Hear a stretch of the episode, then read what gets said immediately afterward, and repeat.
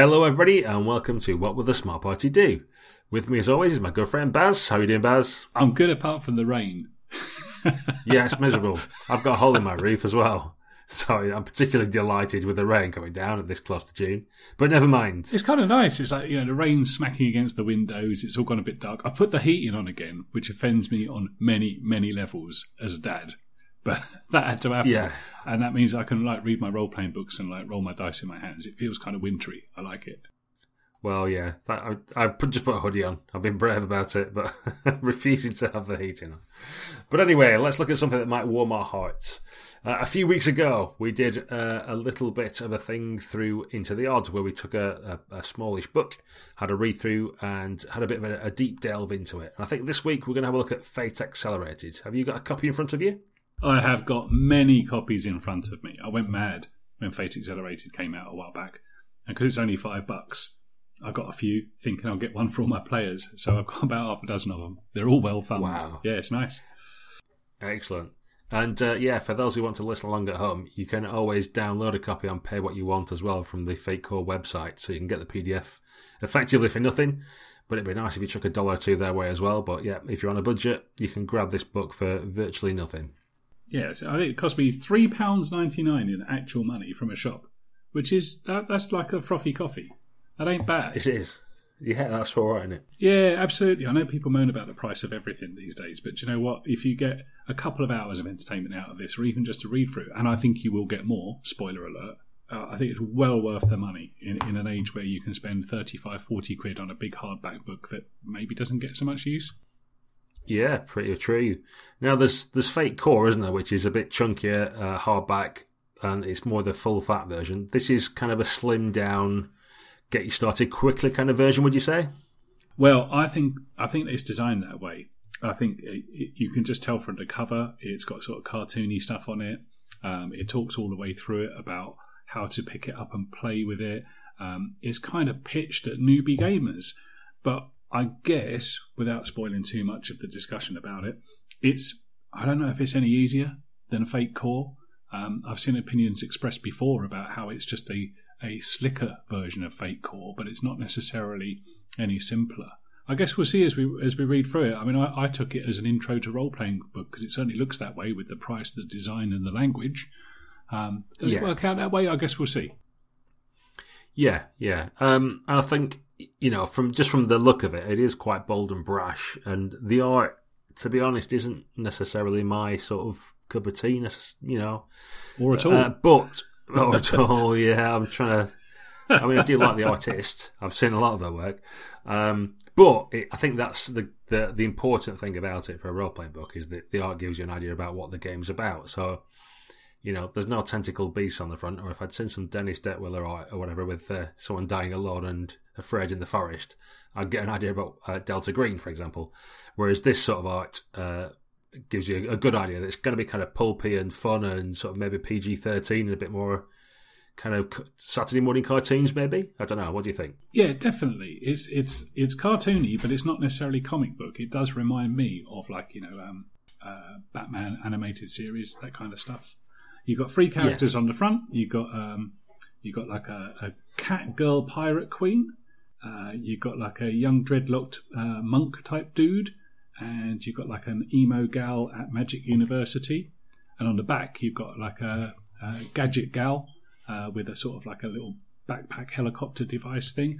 It's already cool. It's uh, I'm already seeing diversity, which you don't often see on the front of a role playing book. That's kind of cool in and of itself. Um, but yeah, I, I think it looks appealing. Yeah, it definitely looks um, it looks fun. It's got that, that feel about it.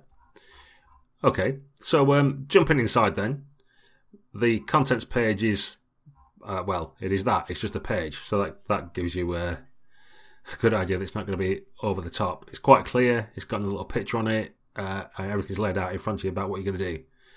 So I think that's all fair enough. There's not too much to say about it. It's a contents page, but keeping it all to one A5 side and make everything clear and labelled. Uh, and if you get the PDF, it's all hyperlinked as well, so you can just click on the being the gem bit, for example, and it'll jump straight to that page. So that's all pretty handy if you're reading it on a tablet or anything like that. Yeah, uh, one thing I do notice almost straight away is this came out in 2013. I didn't realise it was so old. what, what have I been doing myself for three years, guys? I thought this was a fairly new book in the collection. it's only new in that you've only just taken the cellophane off it. well, I've still got the little three ninety nine price sticker on the back, which I actually want to peel off now because it annoys me. So that's got to go. yeah, so well, my, the price you, I quoted earlier might be wrong. I'll carry on talking. Inflation might have caught up. It could be twenty quid now, for all I know. so yeah, well, there's, there's, another full page piece of art pretty soon afterwards, which has got um, kind of the the gadgeteer girl with a, a sort of rotocopter thing on her back, fleeing from a bunch of flying minions, and uh, I presume some arch villain or nemesis shout in the background and send his his flying minions to go and capture it. So that gives you an idea of the sort of um, maybe it's sort of like it's in black and white as well, so it feels to me a little bit like it harks back to the 1930s kind of Buck Rogers and Flash Gordon kind of school of thought. But that's that's all fine. Again, it's more it's down that action adventure route again. I think we're saying. So then it gives you a bit of a, a bit of stuff on getting started, which I quite like. Uh, in that it gives a one paragraph shot of what a role playing game is, i.e., you know that TV show you like, you know that film you like. Well, isn't it awesome? And wouldn't you like to do that stuff? Which I think is a fairly standard pitch yeah, it gives a nod to Dungeons and Dragons as well. Uh, it tells you how many people you might need, and you'll need some dice and things like that. I think it's done quite well. It's um, that that can often be two or three pages in your standard textbooks, can't it? And um, yes, and everybody's got their own take on what is a role playing game. Uh, but this doesn't start with what is a role playing game. It starts with get started, which I, I think is quite a nice call to action. It's a subtle thing, I know, but it's only a couple of paragraphs, and it's like this is what you need to get playing. It kind of it makes you think you're going to be playing the game like a minute later. I quite like that instead of this is something you're going to have to study a little bit or do some research on. That's kind of smart. And and the list of stuff that you need um, is not what you would call standard. I mean, yes, it wants three to five people. One of you will be game master, the other ones will players. Fine. But then it's straight into fate dice and deck of fate. That's not something that everyone's going to have laying around. So this is where immediately I'm starting to wonder if this is really that newbie friendly. What do you think about Fate Dice and Decks of Fate? Because it says you need them. Uh, yeah, well, the the good thing is, is the little call out box that says if you don't have Fate Dice or whatever, or Fudge Dice, then you can use regular six sided dice. Uh, and it tells you how to use them, which makes things a little bit awkward. But um, I don't know. I think I think that's fine. I think you know, you can you can tell the age of the thing a little bit because it mentions the deck of fate and says they'll be available in 2013 or 14. And you can, I kind of want to fire off an email now and say, "Will you please change that line?" yeah, exactly. and just link to your website. But um, yeah, I know what you mean. I, I know what you mean. It's, it's, it's mixed, not a mixed message, but it's as seasoned role players, we can see, all right, we need fate dice, fine. Uh, if you don't if you've never encountered one before and only ever seen dice in Monopoly or something, it might be a bit more of a stretch for you. Um, no more of a stretch than grab a D20, a D8, and a D10 that other games do, yeah. in fairness. But I think other yeah. beginner products would put the polyhedrals in, in the box or the whatever, wouldn't they? Yeah. Yeah, yeah. Uh, so, so it's, it's quite amusing in a way that it says if you don't have them, use regular six sided dice. Because that in itself kind of gives you the impression that there's other types, whereas some people might just think, but that, isn't that just a dice? What are you talking about? I don't understand. But I think it's fine. Again, it's sticking to that theme of just having one page and saying, this is what you do, this is what you need. Uh, and then we're ready to rock on to the next bit and find out what, what we're doing. So that's that's pretty nice. It's got its own little. I think it's all very neatly laid out as well. The layout's nice. It's it's very readable. It's very legible. Lots of decent white space with margins. There's no walls of text. Um, the the little chapters and sub chapters do exactly what they say at the top. Uh, and most of the time, when you turn a page, you're into a brand new section. So you, even though we're only on a few pages in, it feels like it's moving forwards. It doesn't feel at all difficult to read. I like that. Yeah, and once you've been through it, you don't really feel like you need to flip back again and reread something, do you? Or certainly not at this stage. You feel like, yeah, okay, I understand that. Let's carry on. So that's nice. Um, and and again, when we get to telling stories together, which is basically what role playing is, as the next page, You've got like little call outs down the left hand side as well where it links to other things. So when it mentions the GM and what their job might be. If someone if was wondering, they can skip to that page.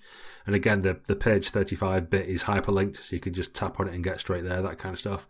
They're only little things, but um, it just makes the, the document itself, and certainly in today's more electronic world, really useful and usable, which is, you know, exactly what a younger market's after, I would imagine. Mm-hmm. Yeah, absolutely. So, and you're straight into telling stories together. So it's a storytelling game. Um, and if you're an experienced gamer, I guess that comes with a bit of baggage. But they don't bang on about it too much. I think it's just natural language, isn't it? It is exactly mm. what what it means. It doesn't carry any kind of hidden agenda or anything about like there's not going to be no magnetic fish, I don't think, or or kind of like out there methods of resolution and people wearing paper masks or having to put on accents. It just tells it like it is, and and it, and it explains what it means and it says how it works and it and it, it talks about telling stories together and about how there's a, a difference between a GM and an NPC and a PC. And it actually, I think it it strips down to what can only be about two or three hundred words, stuff that other games spend two or three chapters often talking about. I think it's quite nicely done. And and I, would advise anyone who's reading this who, who does know gaming, and they probably do if they're listening to this, is don't skip it. It wouldn't take very long to read, but it's a really good summary of where they're at with this book. I think so. Uh, and it's it's sort of answering the questions that it expects people to have if they perhaps don't know about this kind of stuff, isn't it? Because the the two sort of subheadings on the page straight away are what do you mean tell stories and so how do we do it? Which is you know it's nice to address what someone's probably thinking. I, I actually would hand that to somebody who said, "What is this role playing that you like doing so much?" I feel like I could hand them this book, say, read that, and by page seven they'd have a really good idea. I wouldn't do that. I'd have a chat yeah. with them, but arguably I would probably muddy the waters a little bit by bringing in all kinds of strange histories and, and, and jargon and nonsense that isn't necessary. But that's that's that so far is a book you could pull off the shelf and it would show you what it meant. So that's okay. I don't think we need to dwell too much more on that kind of stuff. Um, so after after those couple of pages, then on answering the expected questions from new players, I guess it comes down to straight away who would you want to be. Which again, I think is is what you were talking about with language. Rather saying rather than having the baggage of character generation, it's it's already couching it in terms of like, well, who do you want to be in this game? and you know, you, you, avoiding all the kind of old cliches and how to roll my stats up or anything like that for probably people who've been brought up a certain way or have been introduced a certain way to gaming and just sort of cutting it straight down to what we're actually going to do at the table, which is nice. Yeah, it's subtle stuff, isn't it? But I think it makes a real difference. And again, I'm not sure I noticed it on my first read through because I'm an experienced gamer. But actually, I think that's a really clever bit. Um, I can't remember what it says in Fate Core. I'm sure we'll talk about that later. But maybe it doesn't use headings like that. Maybe it does speak to the experienced gamer. But I, I like the language in this very much. It starts off with, with you know, let's decide who your character is. What do they look like? What are they good at? And what do they believe? They're three very strong questions. Um, and for me, that trumps some of the other stuff you'll see in books where you get given a 20 question lifestyle questionnaire to help flesh out your character. if you could just answer those yeah. three questions, you've got your little intro bit that most games start with as well. I think that's quite quite clever. And I think front and centre as well, it mentions aspects and, and, talks about them in a nutshell, which is kind of a big part of the whole Fate family of games, isn't it? So that they need to be brought up. And crucially, um, at the bottom of that page, they've got some examples of what it might be. So feline captain of Cirrus Skimmer and all that kind of stuff. So it gives you an idea of what uh, um, your aspect might look like or what you expected to produce yourself.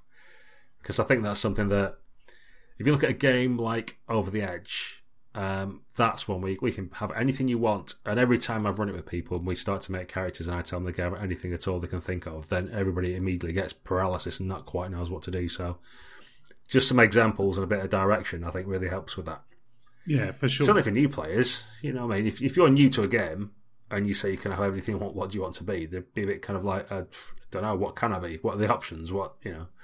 you need some kind of framework, don't you, or some kind of guidance. Yeah, and it's um and it, it talks about creating setting at the same time as you create characters. Is it seems to have this idea, which and they talk about it quite naturally as if it's obvious. It's not immediately obvious to me as a trad gamer, but it seems to think that you'll get together with your mates. One of you will say, "Do you fancy playing a game?" Everyone will go, "Yeah, cool. What you got?" And one of you will say, "I've got this thing called Fate Accelerated. Should we do some role playing?" Everybody agrees, and then over the course of the next fifteen or twenty minutes, everyone says, "Well, what sort of thing should we do then? Should we do like a bit like Star Warsy stuff, or does anyone fancy doing, you know, maybe some anime that I watched last week, or or how about some fantasy stuff, or or whatever?" And that you would have that kind of conversation, and characters and setting would all happen at the same time in just a kind of a, a, a kind of brainstorm chit chat way. And and loads of other games, you know, encourage you to do that as part of the first session. But mm-hmm. this game just naturally assumes that that's how your session will fall into place, almost as if like there's nothing on the telly tonight. Shall we role play? But you're with your buddies, so why not? Hmm. yeah, I don't. I, know, I don't know if role playing yeah. sessions actually come together like that so much, but it's quite a nice idea. I think that's pretty cool. Yeah, it'd be, it'd be good if you. I think you're. It, it does. I think I get the same from Fate a little bit that it feels like an idealized version, but then how else are you going to write your book? You know, you're not going to produce a game and go, you know, you get four players together, but like Jeff and Bob don't sound very interested, and Martha's really unsure. you know, it's that, that's that's not going to sell you many books, is it? Yeah, Baz can't get a babysitter, and uh, and your other mate's just got himself a new girlfriend, so he's given up gaming for ages. Yeah, it's not going to happen, is it? No, you can't put too much realism into a fantasy game. I do get that, but I quite like that it asks questions. Unfortunately, a lot of the answers do have exclamation marks at the end, so it's getting a little bit a little bit exuberant, perhaps, but that's being very, very picky indeed. I like that it says, Are you playing in a school for young sorcerers? Are you being a space pilot fighting an evil empire? These are decent questions because immediately your brain says yes, no, or I'm not too bothered, let's see how it goes. Um, and you're straight, you're thinking about imaginary situations before you've been asked to write anything down, and that's getting you in the role playing mood. So, your, important aspects that you have to pick first, if you're picking them, is uh, the first one's a high concept, which just basically defines what you are, isn't it? It's basically your job and your your, your calling in life. And then, interestingly, the second one is a trouble. So you straight away have something that that is going to become that's going to come up. There's going to be some kind of uh, antagonist or something that like uh, a smaller sibling that keeps getting himself in trouble or whatever, whatever it is. But I like the idea that your, your first two things are just define who you are and then the thing that always messes you up or is going to be a challenge for you. So you're straight away introducing the two most important bits, arguably, certainly for a first session or two. Yeah, it's. Uh, I don't, and, they kind of don't overegg this by banging on about how important it is. I think that comes in a bit later because the, the thing that I've always found with aspects is it's a real art. You can go absolutely mad trying to figure out exactly the right aspect. Um, and and I have driven myself mad trying to come up with the right aspect. I think, to be honest, because they don't over egg it here, they make it look like it's actually fairly simple to come up with a high concept. And I think for various reasons, maybe it isn't, like analysis paralysis, or fear of getting it wrong, or getting way too wordy with it, putting too much in, putting not enough in. There is definitely loads more art to it. But if you just keep it simple and don't overthink it and come up with um, I don't know, uh, Interstellar Time Lord. That'd do. That'd get you going, and you could always sort of monkey around with it later if you needed to.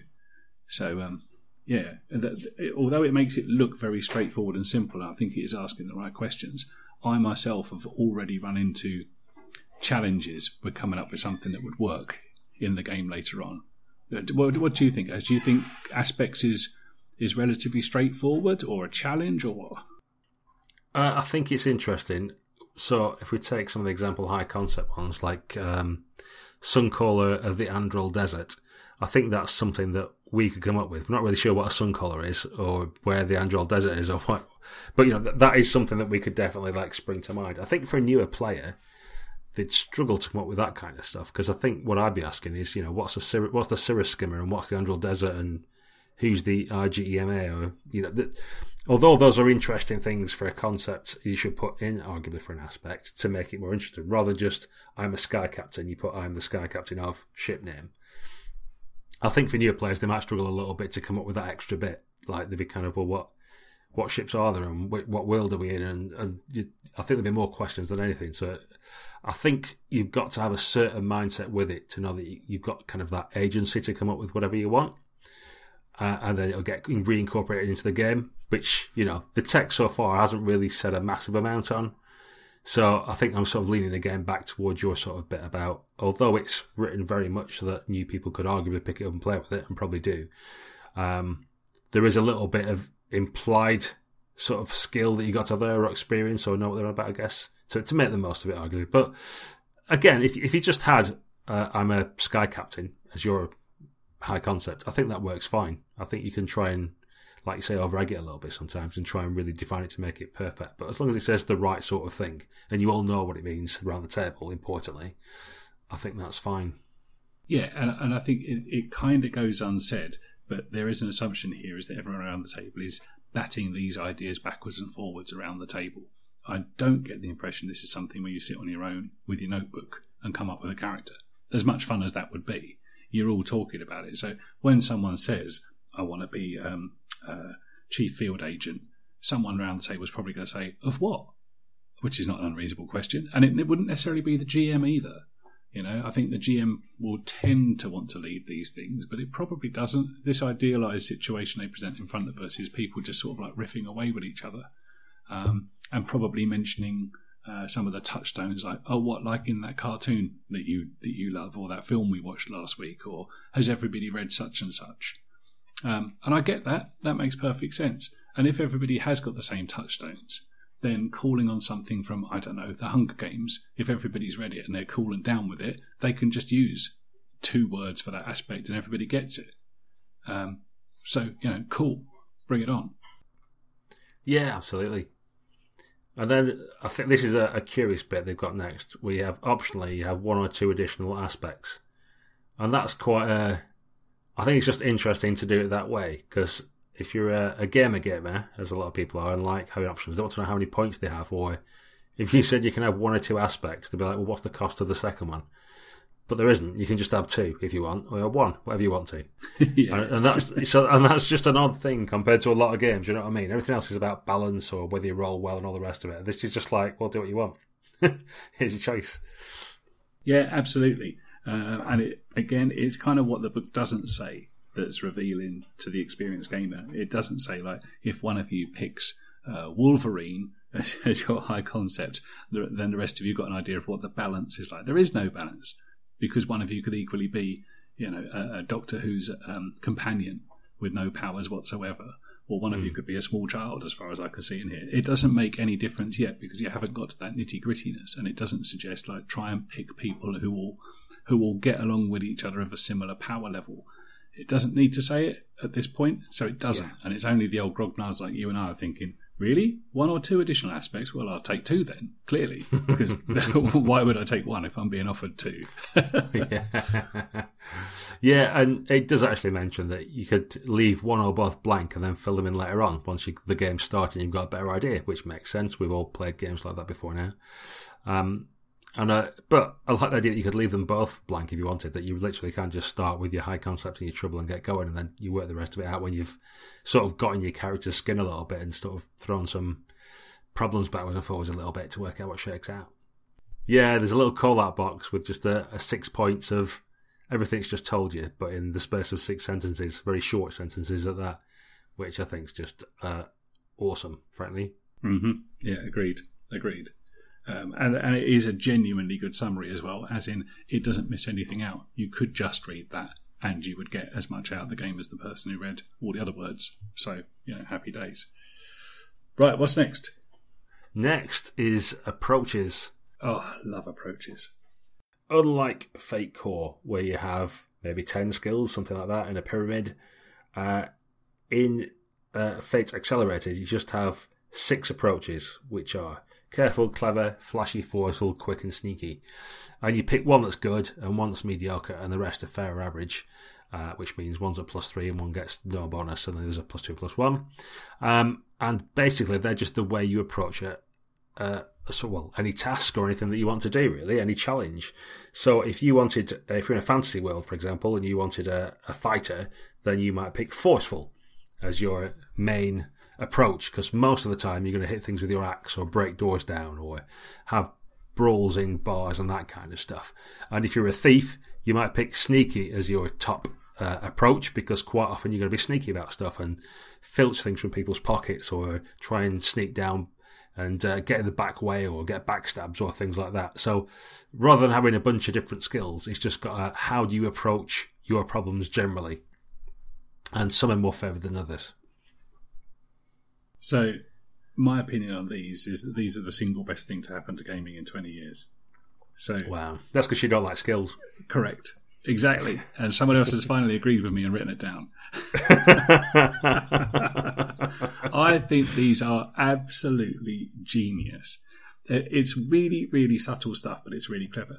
This is six of them, so it feeds into that kind of proto memory that we all have of uh, strength, constitution, dexterity. Those six stats, or whether you got it from Traveller or RuneQuest or whatever, six stats is is a really good number, and it kind of scratches a gamer's fundamental brain. Um, I like that. But unlike every other iteration of stats, which tell you what you do, this is how you do stuff. And that is such a fundamental change to, for want of a better word, the approach you have to gaming. Because you are quite right, guys. The thief may well have sneaky as their top tier ability in there, or their top tier approach. But there's plenty of fantastic thieves who don't have sneaky at the top. And you've only got to watch, I don't know, Mission Impossible they're all technically thieves in that. But you've got a forceful one, you've got a flashy one, you've got a careful one, you've got a clever one. You could have a team of thieves who all have different approaches to the way they do thievery. You could have flashy fighters, you could have careful fighters, and we can all think of examples of that kind of stuff. I think this is really, really clever stuff.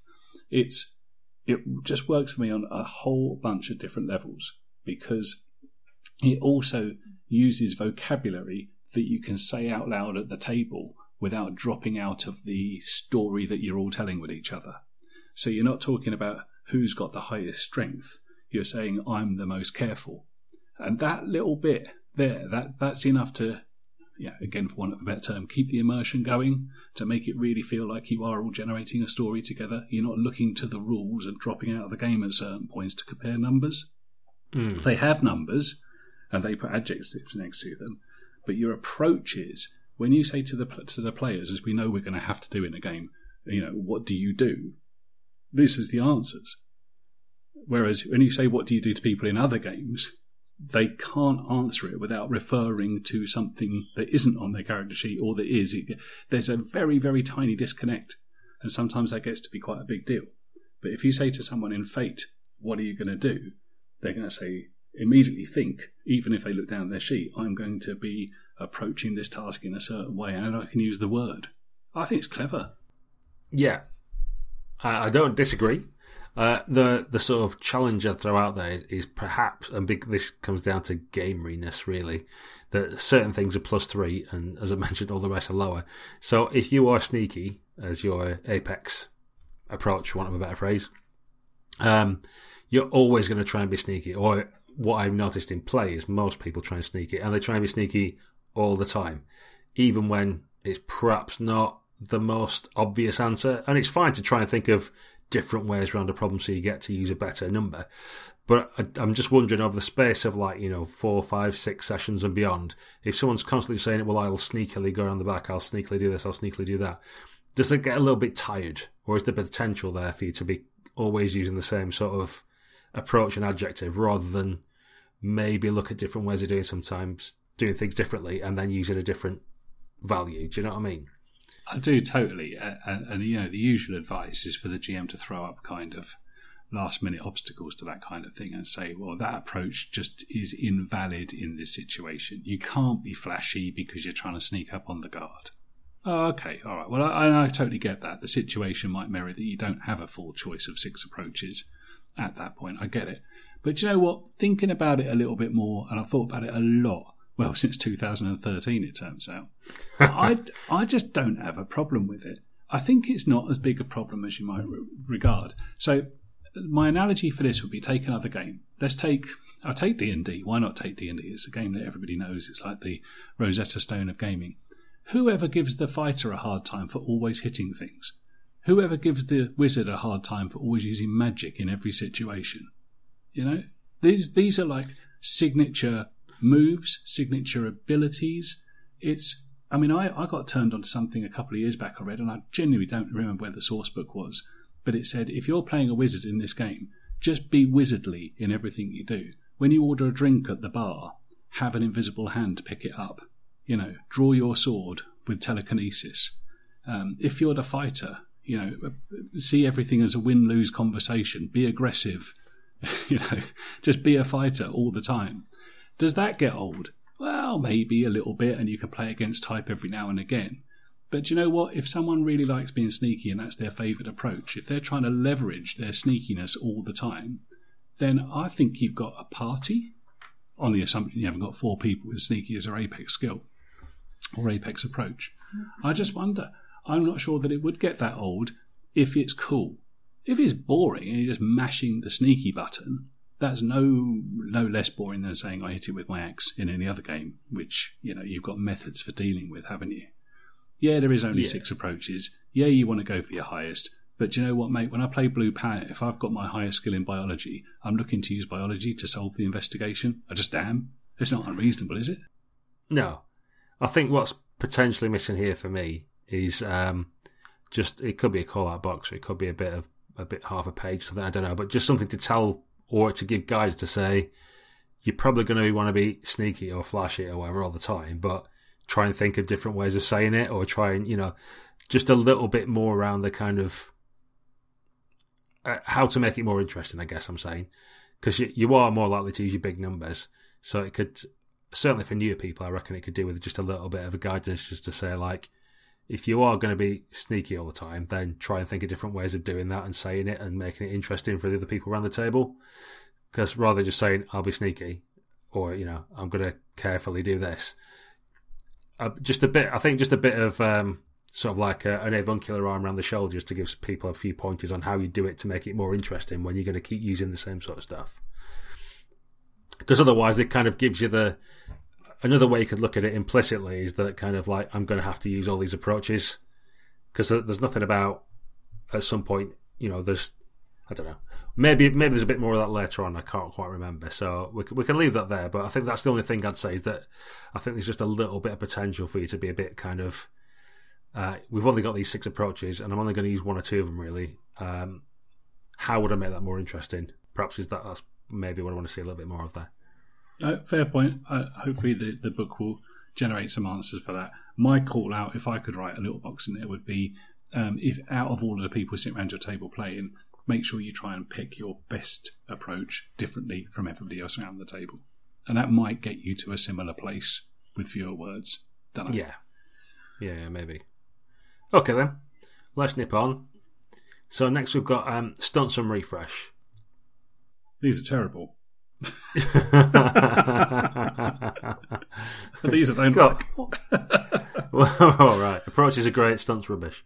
Correct. So, uh, certainly the way they present it here, the, this feels a bit more like Fate Core, if you know what I mean. It feels like a bit more of the uh, nuts and bolts of how a game would work rather than getting on with it. Uh, which I don't think there's anything bad here, but I can understand why you think that they're not as great. Because hmm. it's uh, it's it almost guides you down with the text saying like you'll get a plus two in certain circumstances, and that's pretty much what it says, isn't it? Except it takes. Yeah, I mean, for those who don't know, a stunt is kind of like a feat in D20 games, or just one of those little special signature abilities that you have. Um, and it's, it's the opposite of an approach because it's not about how you do something; it's very much a what you do in a specific circumstance kind of thing. So it's a special ability; it's that kind of stuff and it's it, there's it straight away in the call out. It says the advice is pick one later after you've played the game, which I think is probably good advice, or go to Fate Core if you want to see it explained properly.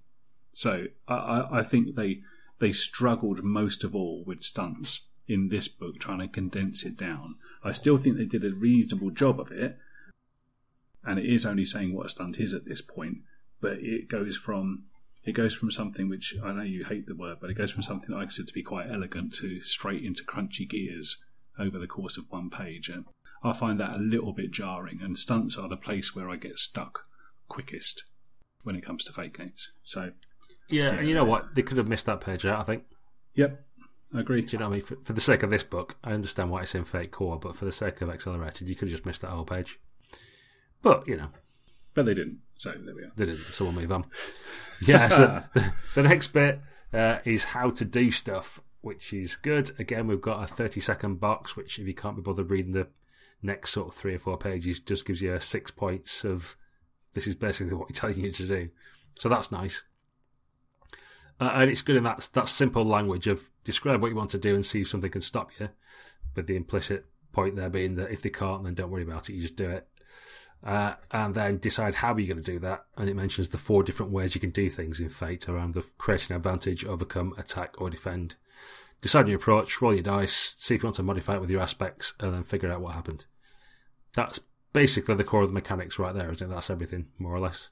It is. And, and uh, if you've ever tried to write down how your mechanics work in your game, if you're a, in any way a designer, you'll know how difficult it is to get it down to six bullet points even if it's a relatively simple task resolution system, this is quite clever stuff.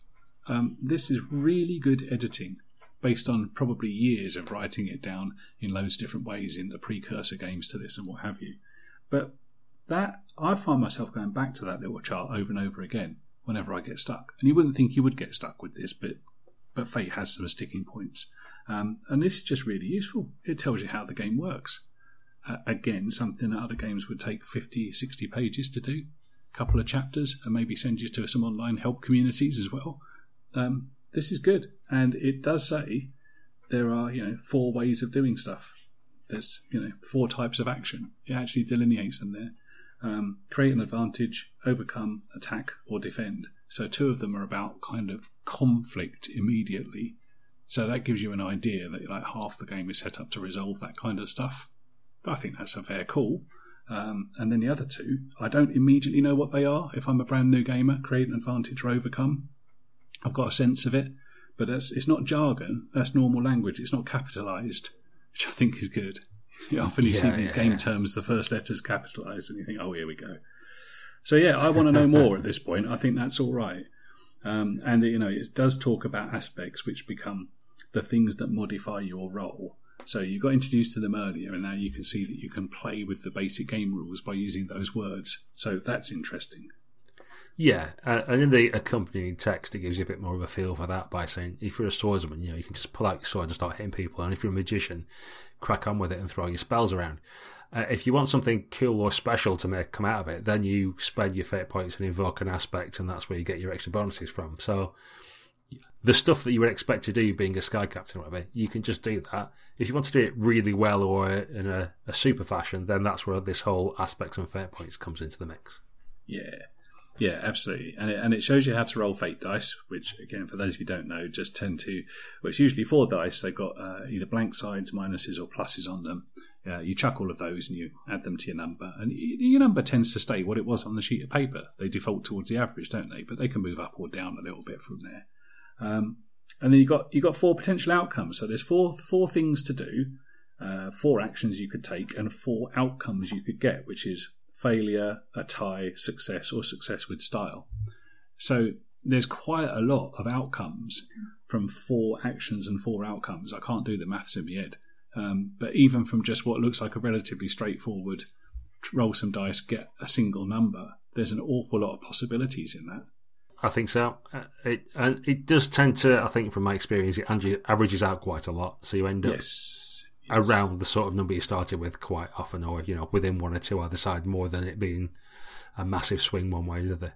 But that sort of in play then gives you an idea of what you can sort of accomplish. So if you're given a certain difficulty or level that you have to hit, you understand that if you need to get plus five overall and you've got plus three, that you then might have to start including some aspects or getting some help off other players because the chances are you won't roll that naturally. So you're going to have to work out how you get some advantages together, or do you start using that thing called create advantages and those sort of things to, to help you out on that roll?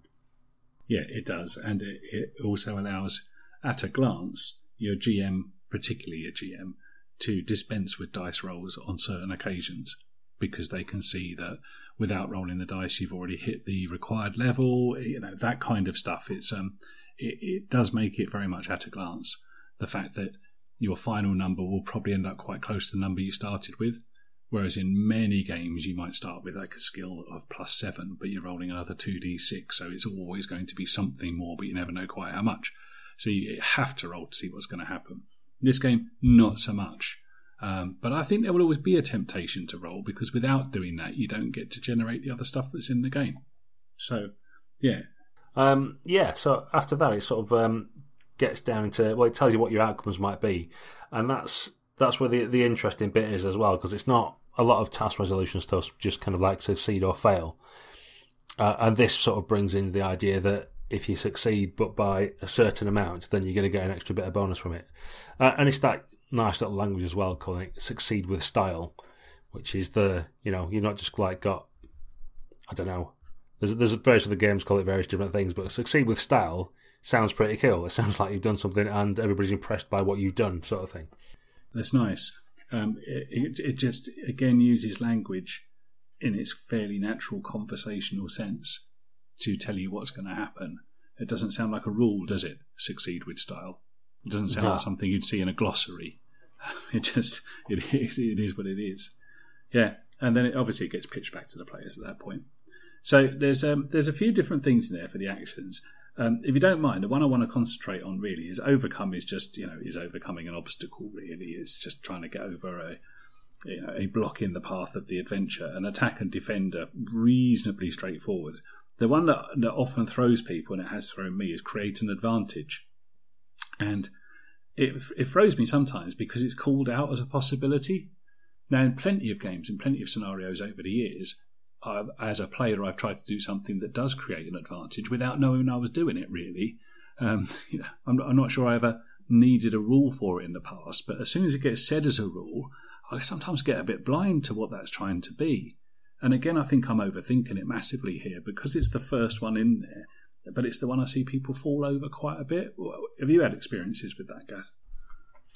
Um, yeah, I can't quite remember the detail of this one, whether I'm thinking of Fate Core or not. But one of the things I remember from previous Fate games is creating an advantage by creating an aspect on the scene or doing something like that, and you get like a, a, free stab at it. So you get a free plus two for using it. And what I noticed in a lot of games was someone would use their go up or their turn to create this advantage, and then another player later down the line would just nick it and get get their benefit from it, and then do something really cool because they got loads of bonuses.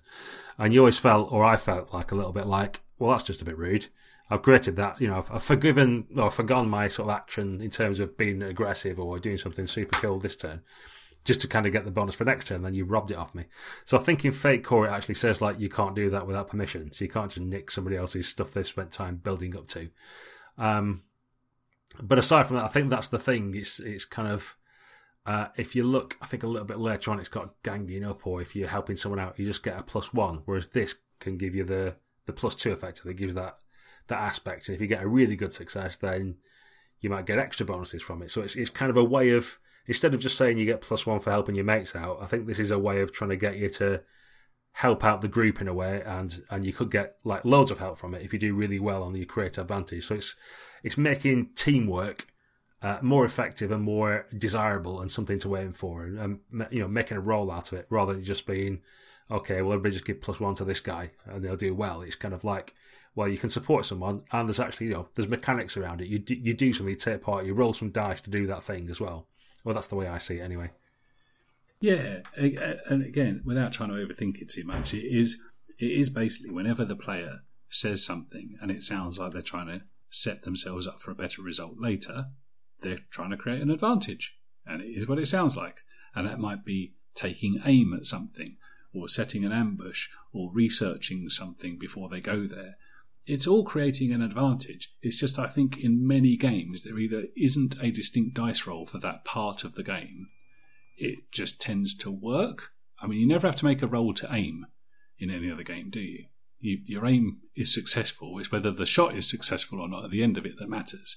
And you you might have to make a roll to do some research, but with this, there's specific mechanical stuff that kicks in later on, and it's definitely a gnarly bit of rules right in the middle of what has so far been what appears to be quite a slick game, and it's tripped me up before. And the only yeah. reason I think it's really tripped me up before is because I either overthink it and put way too much emphasis on what exactly it means. Um, and the players were just trying to do something what they consider to be fairly straightforward, and all of a sudden I'm making a roll a dice for it and writing down strange sentences on index cards and talking about boosts, which hadn't come into the game up until that point. Hmm. So I do think it's I do think it's it's a slight hurdle in an otherwise slick game for me. Yeah, yeah, it is a little bit. I think to to the credit of Fate Accelerated here in the Create an Advantage top section, just tell you the sort of things that you could do for that. Um, and things like where it mentioned boost, there's like again that hyperlink straight through to, to where the actual description is. Um, probably another thing that could help here is, is, you know, we've always mentioned before about your first roll tends to be perception and whatever else. Well, that, that'd easily be a create an advantage, wouldn't it? Instead, although it's not explicitly called out, it's you know if you go into the creepy warehouse and you're trying to work out where the big bad is or something, you're like, I want to have a look around and see see where someone might be hiding. Well, that actually works out as you create an advantage, so you could put an aspect on the scene of you know um, naked light bulbs above or something, you know, whatever it is, but something that will then help you later on when you do encounter the the baddie that's lurking behind the crates or whatever it is. So it's um, I think it's you've got to try and think of it like that in terms of what extra cool stuff can I add into what's going on that I'll then get to leverage a bit later on. Um, because there's, a similar sort of thing in um, in the One Ring that like before you have a fight or one of the steps into leading up to it is you make a battle roll to see if you get some advantages later on. Uh, so you basically can store up some dice to use a bit later, and then you have to describe what the thing is that gives you that extra bonus at the time. So it's it's similar to that in that sort of way. You're basically kind of storing up some juju for later on, aren't you? Really? Mm. Yeah, all of that makes perfect sense. And whenever anybody explains it to me, like you've just done, I go, "Yeah, totally get it." But when the dice sometimes hit the table, I still stumble. And I think one of the places I stumble is, and it says as much in the book here, is you're only really going to be rolling the dice when you've when there's a chance you could fail. And sometimes with the create advantage examples that I see, including the ones in this book, what's the chance of failure? You know, very carefully aiming your proton blaster isn't going to go wrong. I don't think. Uh, I mean, tripping over the thug who's trying to rob you, I can see how that goes wrong. Yeah. I don't know. It's uh, again massively, massively overthinking it. You're right, mate. The perception check is really trying to create an advantage, isn't it? When you're looking for your telescope to see if the the enemy ship that's sailing towards you is actually pirates or or whatever it is, that's you trying to create an advantage of having some prior knowledge. I get it, even though you probably there is no chance of failure necessarily. I'm not sure what a failed create advantage roll looks like, even though it says so here. It's kind of like nothing happens. That um, that's, that's not so good. Yeah. Um, well, it says yeah, they don't create it, or um, you create it, but your opponent gets to invoke it for free so I can sort of see how that works. So if you're, I don't know, if you're doing your uh, school library research so that you can then, you know, uh, banish a demon or whatever it is, and you get that wrong, it's kind of like, you know, you, you read out your incantation when you're there in the demon last, going, ha ha, you've just opened up the portal so I can get even more power or whatever it is. You know, you can kind of, certain things you can say around, but I, you know, I agree. I think that the proton blaster one's probably a bit of a, a poor example, to be honest, because it doesn't. Maybe yeah, what, uh, what you've just said about the demon helps me actually, mate, because if you get it wrong, you created a disadvantage. That that I now get it. Funnily enough, that makes a lot of sense. And if you blow your perception roll and you think it is, um, you think it is the uh, her, her Majesty's Royal Navy sailing to your aid, and actually yeah, you've got it exactly. so wrong. It turns out they've just hoisted the Jolly Roger. It's like, oh no, she really should have primed those cannons. okay, Right. Well, that was that was the main sticky point. Everything else in there makes perfect sense to me. Overcoming, attacking, defending. It's all pretty good. Um, and and then it immediately goes into choosing your approach, and it and it addresses that thing we brought up earlier, doesn't it? About how yeah. it's not always the right thing to do. So um, by the end of what? That's about three or four pages. And I guess we should point out that these pages are not big, um, and they don't have millions of words on them. You've got you've got the whole mechanics of a system there and and your head is already spinning off into different directions, like we just did with those examples about what it could all mean. Um, that's good if it gets your brain firing off at an early level like that. I think that the only probably out the back, the last bit that's a bit a little bit longer this time is the 30 second version, the call out box for actions and outcomes. Is actually the best part of the page. yeah, so it's not quite, yeah. quite quite as neat as the rest, but that is you know you could print that one bit out or have it handy, and that just gives you the what you need to know on terms of each of those different four approaches in terms of if you're attacking, defending, overcoming, trying to create an advantage, and you fail to succeed or succeed with style, what does that mean? It gives you the one liner for each of them. So as long as you've got that and a little bit of card or whatever to one side, you can understand it. The, the probably confusing bit about it is it's got create advantage when you're creating or discovering aspects, and then create advantage in an aspect that you already know is there. And I don't, without getting into the nitty gritty, I don't really understand why they tried to make that two different things because that seems to overcomplicate what was otherwise a fairly neat set of stuff, if you know what I mean. And there's just a minor difference depending on that, but um, you know, that's it's, it's a quibble, but it just feels like for this game, for the accelerated version, you've kind of added an extra layer of complication that you could have probably just skipped out. I think it's trying to answer issues that have been had in previous editions of Fate, and it's done a really, really good stab at answering it. But it still manages to sow a little bit of confusion. And you've only got to spend five minutes online talking about this game. It's one of the first questions that comes up. I think it's a legitimate target for confusion. A queue loads of people coming into us and telling us how really straightforward it is and what, what you're worried about. But I get that a lot. It doesn't stop me being confused. yeah, the the onus is on the teacher, not the student. That's what you have to tell them, Baz. It's up to them. If, you, if you're still confused, it's their fault. yeah, that's true.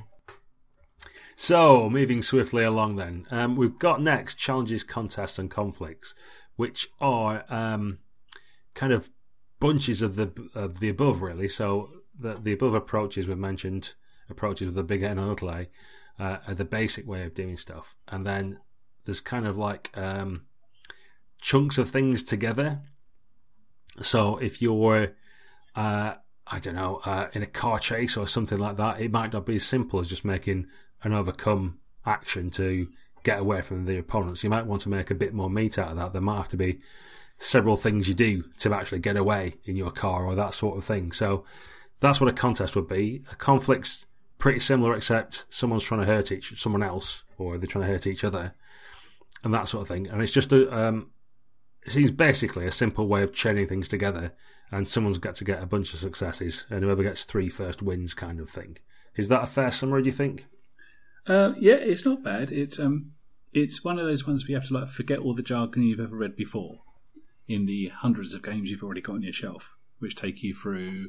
Oh, this is the equivalent, isn't it, of uh, group checks, of skill challenges, of multiple roles, trying again. It's, it's all of those little call outs you see as spot rules in other games. Um, but this is just calling them what, is, what they are. Unfortunately, they go with challenge, contest, conflict, which are three syn- synonyms. Um, so I, before I got this book back on my desk, could not have told you which one was which from memory.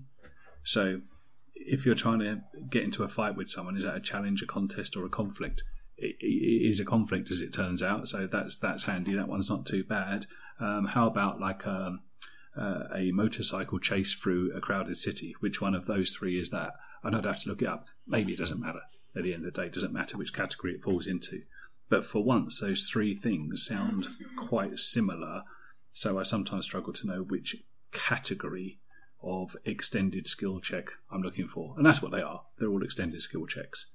I quite like them when you read into them. I think it's got uh, mechanics in there to run a chase based on everything we've seen before, which is normally something that throws a few other games. They can't do it to deliver you a great chase system. Um, it's got you know decent rules for for conflicts, which it doesn't call it the combat section; it calls it the conflict section. That's interesting as well because it could e- easily be uh, a mental duel, a shouting match, or an interrogation scene, something like that. So, yeah, I like how it does that. So, yeah, I, I don't think you're on there, Barry. I think um, the what what confuses me a little bit as, as well is that there is this kind of um, difference between the two. So I, I, understand that there is a mechanical difference, but I, I, feel a little bit like there should just be one approach. But yeah, I, I, can see why there are differences. It just feels a little bit strange that you've got one for where people aren't trying to hurt each other and people are. Mm. But um, you know, it's it's a nuanced thing, and they do all work. So you know, I'm not worried about it a little bit too much. I suppose um, another thing to mention while we're here on this sort of area is that um, the artwork throughout, well, is consistent and done by the same artist, but it's got the same mm. characters that we sort of mentioned earlier on or in the examples, and they keep turning up in different situations and doing cool stuff, which give you ideas about what an exchange might be, for example, or what they get up to. And I think that's a really nice touch as well, that it kind of sows a bit of visual narrative in with the wording. Yeah, and do you know what? I'm kicking myself now, but I actually have a funny feeling as well that the first three sample aspects in the book match up with the three characters on the front of the book as well. Yep, they do And- indeed. and I've, I've only just noticed that. What an idiot. Don't ask me to review any books. it all becomes clear later on when you've got some example characters as well, but don't worry about that. Okay, so yeah, actually resolving stuff in the game, I don't think is quite as straightforward as as it maybe reads. Um, but you know, I, I guess we'll we'll discover more of that as we get into some actual play, maybe a little bit further down the line. Sure. But as it, as it reads, if you go back to it, it seems clear as day. And when you have a discussion about it with somebody else, again, it seems clear as day. So it's nicely written, um, but I think perhaps it's uh, it's exaggerating its ease. Yeah, and I think one of the bits where I get a little bit, where I, think I'll have to take uh, some proper games again and get used to the idea, is the damage, stress, and consequences bit, which comes up next, which is you know what happens when someone hits you with their axe or a proton blast or whatever it might be, because it, it sort of reads like it'd be really easy to get taken out, um, and I'm not sure in play if it happens that way or not. But you've got a stress track, but there's like kind of three boxes on it, which doesn't sound a lot. Uh, and then you can, as you get hit, you can kind of take consequences, which are things like a sprained ankle or a punctured lung or something like that. You've kind of got a mild, moderate, or severe one, and they take, they suck up more damage basically. But you'll take a consequence rather than take the damage. Um, or the the interesting bit about this whole stuff about knocking boxes off your stress or taking consequences to avoid damage is if you can't handle it all, if you haven't got enough boxes or consequences left to suck it all up, then you'll get taken out and your opponent will say what happens to you. But at any point before your opponent's rolled his dice, you can kind of give, you can just sort of say, do you know what, he's beat me here. But you get some sort of say in what happens to you then. So you don't get carte blanche. You can't just say, oh, I'll get away or escape down the, the garbage chute or something. But you get more of a say than you would do if someone rolls the dice well enough and ends up taking you out yourself. So it's kind of got that pulpy feel to it again in terms of uh, you can be knocked out and uh, knocked out and tied up rather than being shot through the head, for example, or something like that. It's that bit for me is kind of odd because it's it's a great idea. It's a normal idea. I totally get it and I applaud it. I never see it happen. and there's there's no reason why you couldn't say that that rule, even if it's just a bit of advice, should happen in any game, uh, any role playing game where there's a conflict. You would think that one party would be able to submit, and the reward for submitting is whatever. But you don't see it happen in any game. It just doesn't. I, I don't think. Maybe one in a million times. You just don't see people conceding on either side, and you should do. Should do much more often. But in this game, it's offered out as an option, so it's more likely to be taken. So, you know, props for doing that. But it is very much a tactical decision, I think, rather than a fictional one or a story based one. Yeah. You you make the decision to concede because you don't want to get taken out in a really nasty way. So you have to kind of know how the rules are going. You have to see which way the wind is blowing mechanically before you make that decision because it's still quite a tough decision to take. So again, I think this is where you know the rulebook kind of flatters you in thinking this is kind of like loosey goosey. Let's all make up a story together. But just that little bit there, which I think is a good thing, it does kind of show that there's some there's a real engine running underneath this, and if you're going to be a smart player, you'll you'll know how it works. Yeah, because there's kind of unwritten stuff as well. Like the amount of damage you take or stress you take uh, is equal to the shifts. Uh, so it's kind of like if if your opponent's rolled say a plus seven and you've only got a plus three on your defense, that's like a four shift level of damage almost sort of thing. So something you could do in the actual when he's trying to hit you and you're trying to defend, you could sort of spend a fate point and invoke an aspect to give you plus two, which means then you'd only take two shifts of damage. But that's not mentioning this damage bit. This is kind of like this is what you take after you've worked out your outcome. But there's actually that that extra layer of little like like say about a bit of savviness about how the system works. Thinking like I don't necessarily have to beat my opponent, but I could use a better result now to mean I don't have to take as much stress and that sort of thing. And that's all things you sort of pick up through playing and get a bit of a handle on, isn't it? That that perhaps aren't explicitly stated.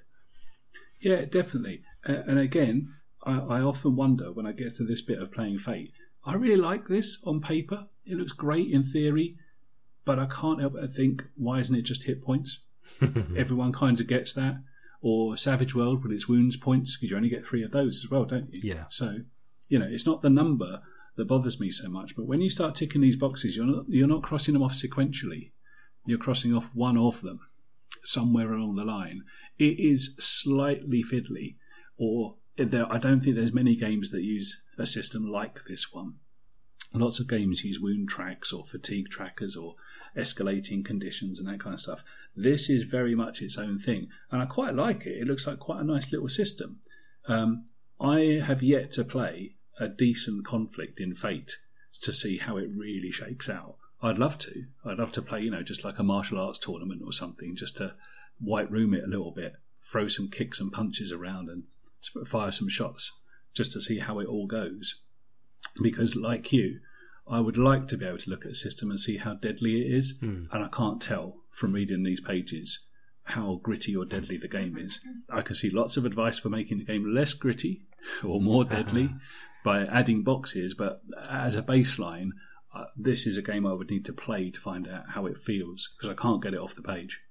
Yeah, and another sort of thing that um, gets mentioned is how you recover from that sort of stuff. And a mild consequence basically disappears after the scene you're in if you get a bit of a rest, and all your stress disappears.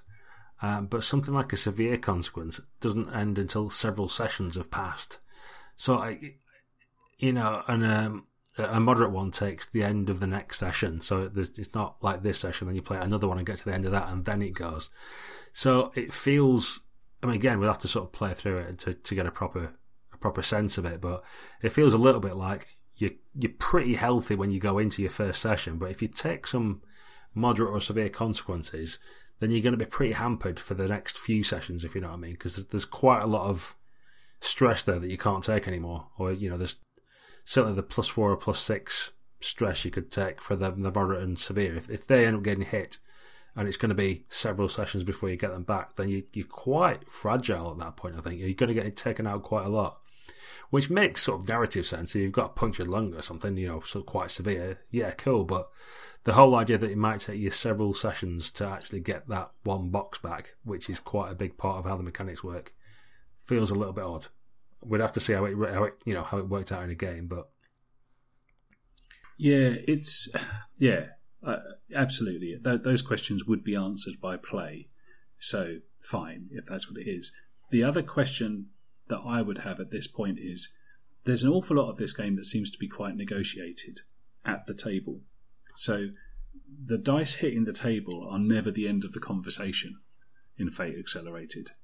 In in the early parts, there's there's a little bit of negotiation to do as to whether you're going to spend your fate point, and that's the next bit we're coming to. So I won't go there. But but even if you get hit or shot or punched or interrogated, that isn't the end of it. The dice roll is the start of it because then you, as the player, have got to make a decision.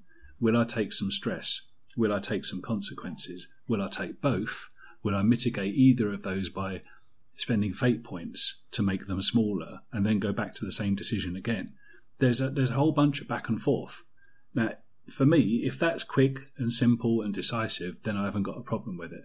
But if every single dice roll becomes a negotiation between the table and the GM, I can see it getting a bit boggy and eventually getting back to the right, right, where were we again? Did I actually hit you or not? I can't remember. You'd have to leave the dice on the table, wouldn't you, and make notes? I think. Uh, yeah, almost. But that's. I'm just whipping back through the PDF now uh, to find a bit about what you do. Because it's. That feels like. If you look at the, the 30 second version, it says, you know, roll the dice and add your approach bonus. Decide whether to modify your roll with aspects and then figure out your outcome. So, in that kind of summary, it feels like there isn't the negotiation there. You just kind of roll, decide whether you're adding or not, and then you kind of live with it. Um, but that's just looking at the top level rather than you know digging into the detail to see if it's slightly different somewhere else. But I know what you mean. Certainly, Fate Core games. I've I've certainly had that a lot of con games and things where you end up saying, "Well, I'll tag this aspect then," and the GM says, "Well, I'm going to throw this in," and then a friend tries to help you out or points out something else that you can spend a fate point on. You end up this kind of bidding war.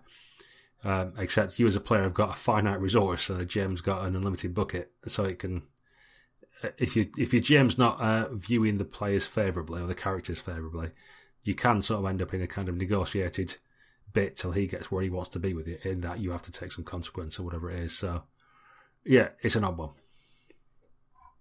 Well, again, a play would answer that question, wouldn't it? Yeah, it, it's it's it's a question I don't I don't have with with a lot of other resolution systems. It's kind of transparent. You know, thinking back to Into the Odd, you could see that a musket did D8 damage and you had D6 hit points. There's not a whole bunch of like what ifs in that scenario, are there? Yeah. You knew how the game was going to go, and everybody knows that it's going to be quite a deadly game because it's not hard to figure that bit out. I don't know what happens if you shoot someone in this game, whether you're expected to shoot them six times or it's super realistic and it's a one shot deal with gunplay. Or and, and I can already tell that guns and arguments have the same kind of weight mechanically. Yeah. So it's it, yeah, that's not saying it's bad. It's just saying it's it's giving me loads of questions in my head, and that is not actually a bad thing from a game book.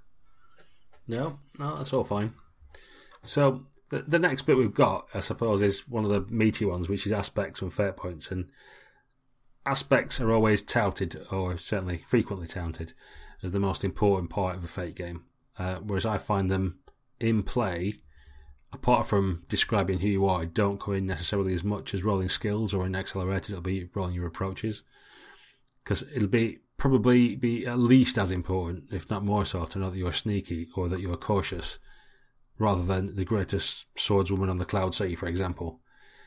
You kind of like that that aspect defines what your character is, but you'll actually roll your whatever it is, flashy, I guess in this case, or forceful. uh, you, you roll that a lot more than you will actually tag the aspect and spend a fate point to use it. Do, do, do you agree, or? I do. Yeah, I, I got the same thing from way back when when I was introduced to this game with Spirit of the Century I sat down to play thinking, in that game you had 10 aspects. Looking back, that was a ludicrous number. Um, and you thought you would be pressing the aspect button almost every round, mm. or every time you're asked to do something by the GM, you would look at your aspects to decide what to do. That's still true. That still gives you a steer for what you want to do as your action. Because if your high concept is Sky Captain, you want to do something Sky Captain but you're not rolling against Sky Captain. you, no. you are, in fact, you know, the first thing that happens, as we, we said just a few minutes ago, is the first thing that happens is your approach roll or your skill roll. Well, no, the very first thing that happens is do you need to roll at all? Is there any chance of failure? But that, that can be true of any game. Assuming there is, the first thing that happens is a skill roll. And if you're successful, the game moves on without touching aspects at that point, unless you want to be even more successful. So that's where the negotiation bit comes in. But you're right, mate. Aspects is not the first thing that hits the table mechanically, but it is the first thing that people discuss with Fate, and it's at the top of the character sheet. And I think they are really, really good things because they're so applicable to everything and it's very easy to generate characters with aspects. You know, words flow into my head easier than numbers do. And when I'm describing a scene as a GM to people, I can mentally run a highlighter over the aspects I've just said out loud without having to give them a list of darkness modifiers. So they do all kinds of really cool things, but it's kind of like thrumming along in the background all the time. And arguably, they are at their best when they're not being brought to the fore mechanically. Because when they are, that's when I when I feel it becomes a bit of a negotiation about words. But yeah, it's a skill game. If you took if you just left aspects there and took the fate point economy out of it, you would have a very straightforward game like many others. You're rolling against skills, and your aspects give you permissions to do that. That's that's fine. It's the fate point bit that's attached to the aspects that throws me a little bit because then there's an economy going on. Yeah, and I think that's um, that's probably an art rather than a a well defined science. I think is that kind of like how how often you get fate points back, or how, how willing you are to be uh, compelled. I'm not sure if we're using the right language. I've seen that many versions of Spirit of the Century Fate, and yeah, we might be using slightly it's still that. Here, but it's basically that the GM tries to mess with you a bit, and he'll give you a fate point for doing that, and then you can later on use that fate point to get yourself a bonus.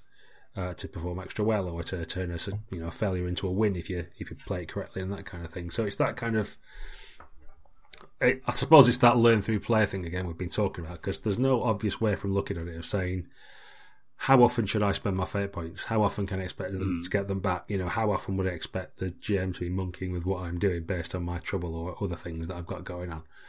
Um, so that there's probably a little bit of a, a feeling out exercise there to make sure that you're not either overspending or not getting enough back, or that you've been too cautious and then not enough cool stuff's happening or extras are happening because you're not you're, you're frightened of spending your fate points.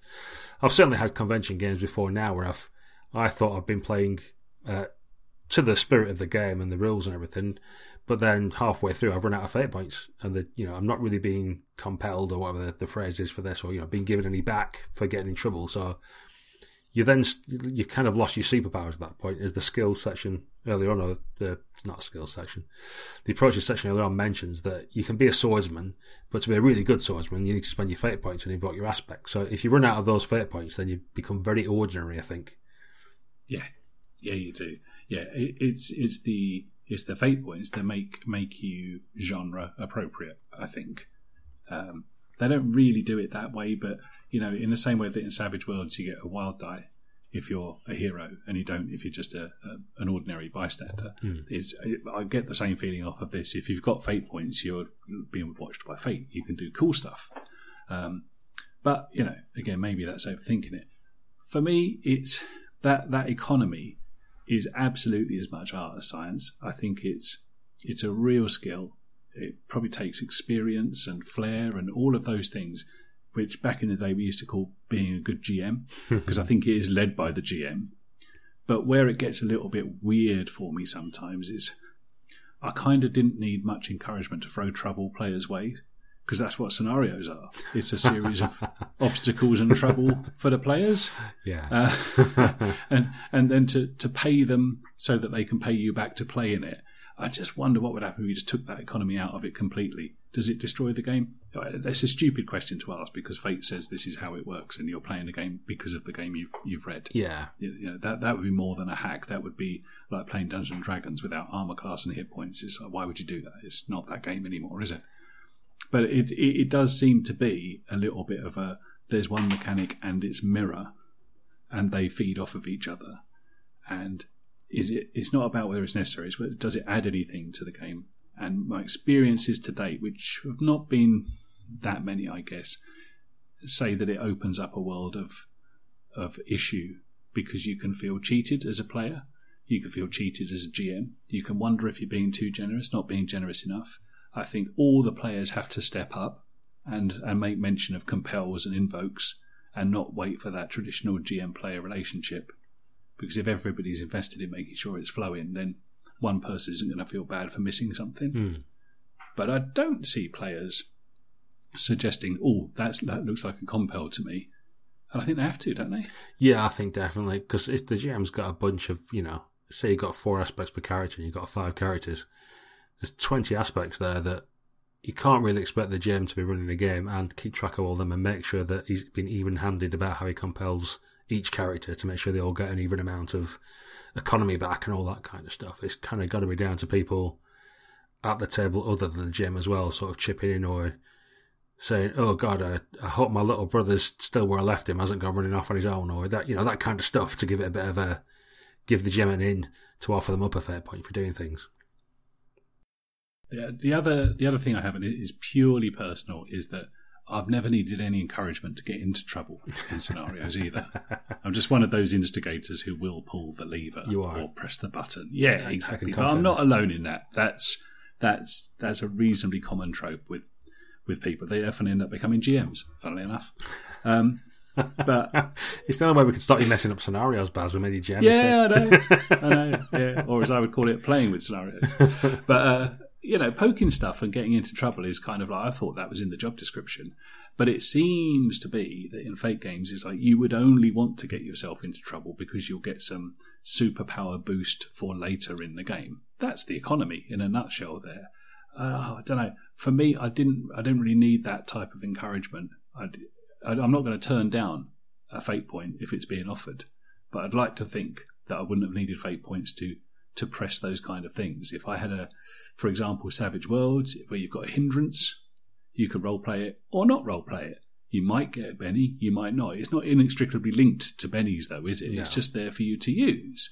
and yeah, you do get an edge for it, but but equally, you know, you can you can be a bit role playing weak source and pick those hindrances that don't come up very much, like sterile and slay, you know. But I did, if this is forcing people to play their characters, uh, that's a bit of a shame because I, I, shouldn't think people need to be forced to play characters. Maybe they do. Maybe that's why alignment was invented in 1974. Who knows? Yeah, well, I think maybe there you're, you're sort of looking at it as. Yeah, I don't know whether it is forcing people. I think that you, it's easy to look at it in that kind of like probably a bit of a negative lens almost. And I think you just sort of got to have people coming to the table who understand that they will get in trouble and then they'll get points for that, and then they can be awesome later on. And I, I, probably the the analogy I could think of is something like um, like Buffy or something like you know one of those kind of like teen monster of the week kind of things where you know there's always something goes wrong. There's always some you know spanner in the works, but then ultimately when it comes to defeating the big band at the end, they do. So I guess you've got to look at it in that sort of way that the players coming to the table have got to understand that along the way there's going to be obstacles get chucked in their way and they can't go to the prom because the mum says you're grounded, even though they know that's where the vampire's going to get summoned or something like that.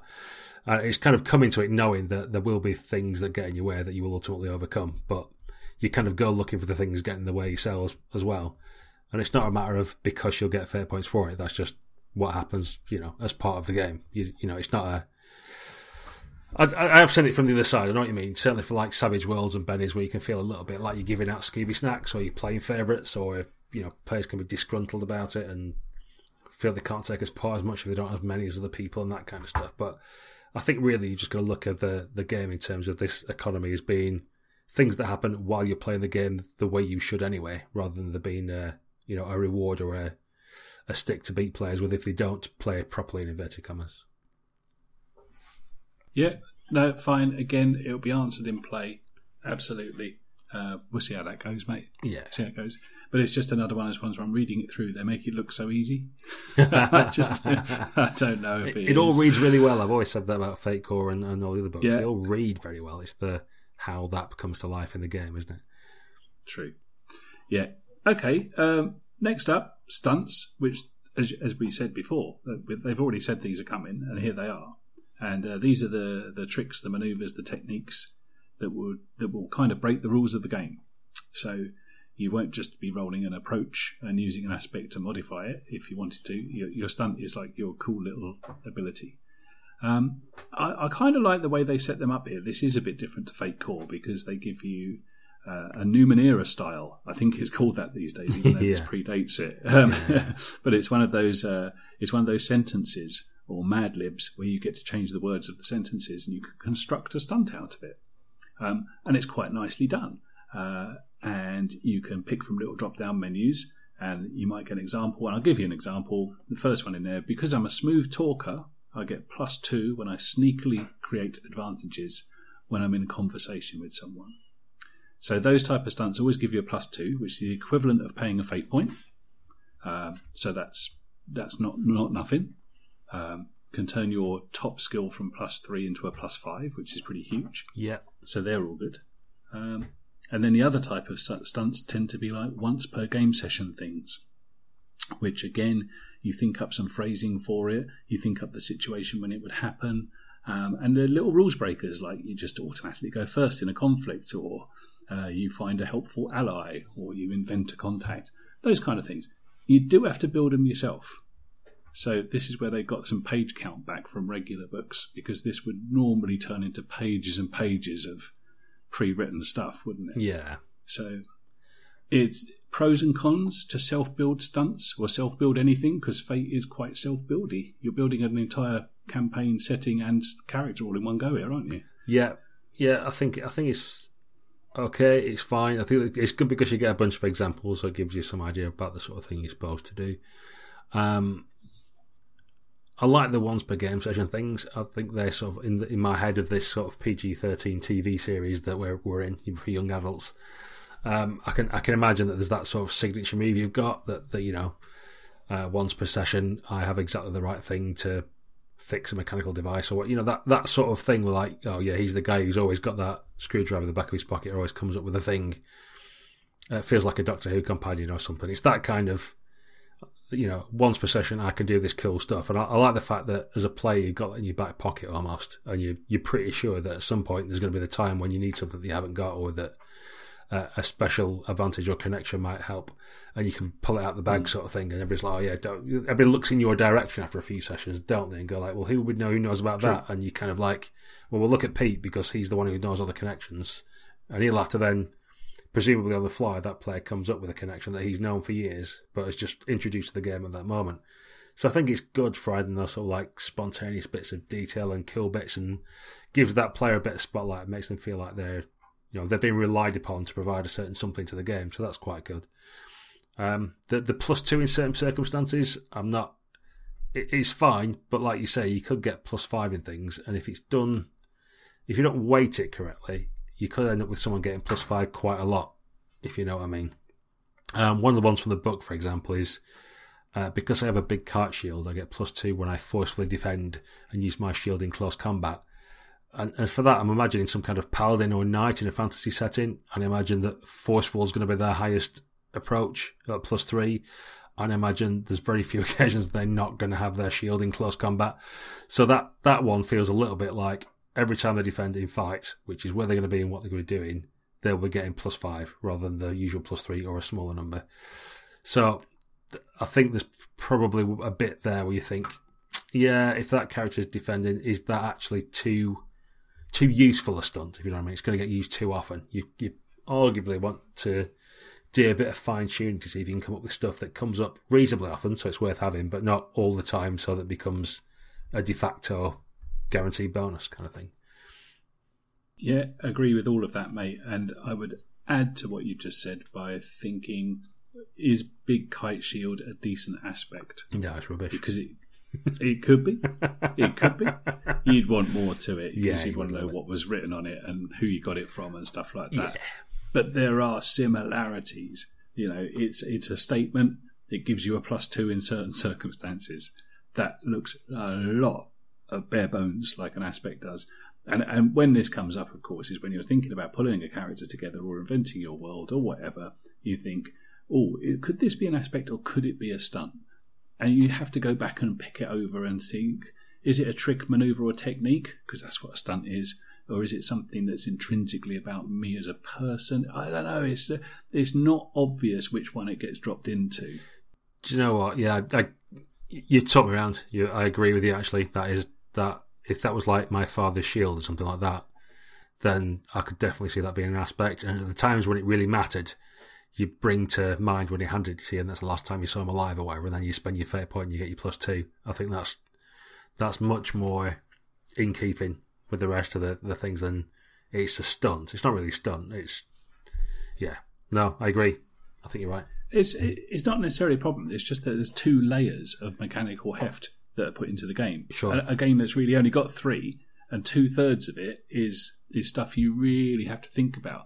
And it all becomes about negotiation again. And there's an awful lot of negotiation in this game. Mm. And a lot of it's done before you even start to play.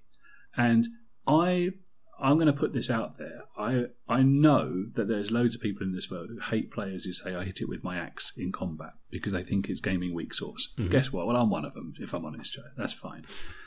But what what you could always count on before Fate came along is at least you could just be weak source with constructing your character and bring it to life in the game because you could just drop the numbers into the right categories and you could write lawful good next to your paladin and pick heavy armor. No one was going to ask you what does your armor look like. no one was going to ask you where did you get your shield. No one was going to say tell me the name of the fencing school that you went to. Necessarily, they might have done. You might have done a background yourself, but you wouldn't have been you wouldn't have been shown the door from the game if you didn't bring that stuff with you. Whereas in Fate, you've really got to discuss everything. You're not allowed to get away with putting down big axe as an aspect or a stunt because the rest of the table won't let you do that, and the book says that's poor. Don't do it. So it's it's almost like you've got to be you've got to be absolutely on your descriptive game. And if you're not a fan of words, you're not a fan of being put on the spot, you're not a fan of thinking through the fiction, this isn't necessarily going to be the game for you. And I don't want to slight any other type of gamer whatsoever, but I could absolutely coast my way through a game of D&D without using any adjectives. No problem, and still enjoy the experience. but you can't do that with this. I think that's fair.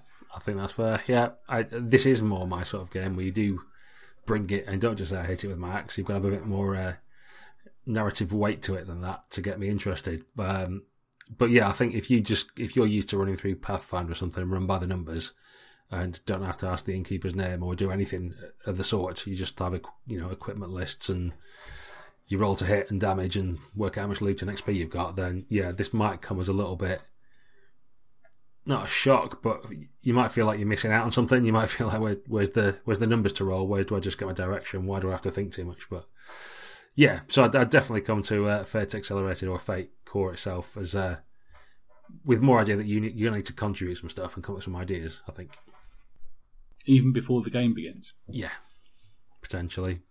Certainly worth having a full session on coming up with your character's world, how they'll interact, and all that kind of stuff, isn't it? Oh, for sure. And I have to say, because it sounds like I'm being down on it, I am not at all. Having done character generation in loads of different Fate variants, it's always generated cracking characters and loads of situations and half a dozen scenarios. I don't think you can go far wrong. I'd, I'd say it, it needs a smaller group, and more than anything else, it needs groups who are, who are content to, to push themselves forward and push ideas into the middle of the table for everybody to consider. There's no room for lone wolves or the shrinking violet types, I would suggest, when it comes to that group generation stuff. Agreed. Um, so, moving on from there to the other end of it in terms of uh, advancement, there's a little bit on that. Um, the thing is with most Fate type games is that characters tend to be sort of at the top of the game anyway. So, uh, again, to sort of hark back to that sort of D and D example we had is that if you're expected to kind of level up loads and get loads more bonuses, then that's not really what happens. You kind of get to swap things around a little bit and then get a very slow and gradual plus one here and plus one there to boost things up a little bit. Um, but I think that's fine. I think the idea behind this sort of system is that you're good anyway. So, you know, you're starting off pretty at the top of your game and you'll get marginally better, but that's expect things to stay pretty much the same, I guess, in that terms of advancement or whatever. Yeah, it, it reads well to me. It talks about milestones, which is about having agendas, having things you're aiming towards. It certainly isn't racking up XP to get more powers or anything else like that. They're story milestones. It is what it is. It's not your traditional advancement you would see in trad games. Um, fine. I don't think you would ever convince anybody who likes XP systems that this is better and you'll never convince people who love this that other ways of doing it are better. It is what it is. I think what it's important to suggest is that your character, as you say, is already quite capable. So you might as well start acting that way. You know, don't wait. Get dramatic. Get dramatic early. Your character will change, but they might not necessarily get bigger numbers because that's not that type of game, is it? And this whole thing is wrapped up in what a few paragraphs, and yeah, I get it. It's fine. Yeah, yeah, very much. And then I think that sort of brings to uh, to a close your sort of player. Uh, well, not brings a close the player stuff. That that's the meat of the how the game works and what to do as players generally. And then we sort of move on to if you're a GM, then what, you know, because all that reads fine. I think any new player could probably breathe through that and get a good idea. And if someone's running a game for them, they could join in and have fun without too much difficulty. Um, the, the, the harder bit is where you sat around as a group of people and one of you's got to GM it. If you don't know what a GM is, I haven't heard that phrase before. I think that's probably the difficulty there. So the next bit of the document, sort of like being a GM and what you do about that. And the nice bit straight away is that little call out box saying it can seem intimidating and difficult, but it takes skill. Uh, you know, it takes practice to master that skill. You'll get used to it here's a chunk of stuff that's going to help you along a bit. So it kind of addresses straight up that you might have concerns or trepidation about doing that thing, but straight away it's saying, don't worry about it. You know, you'll, we'll get there. Um, and then it starts off by talking about building campaigns, and straight away it's like all the players should collaborate with the GM. So it's reinforcing that message that it's about everybody around the table having the same idea or ideas and going on the same journey together. It's not like the GM secretly making stuff up you don't know about.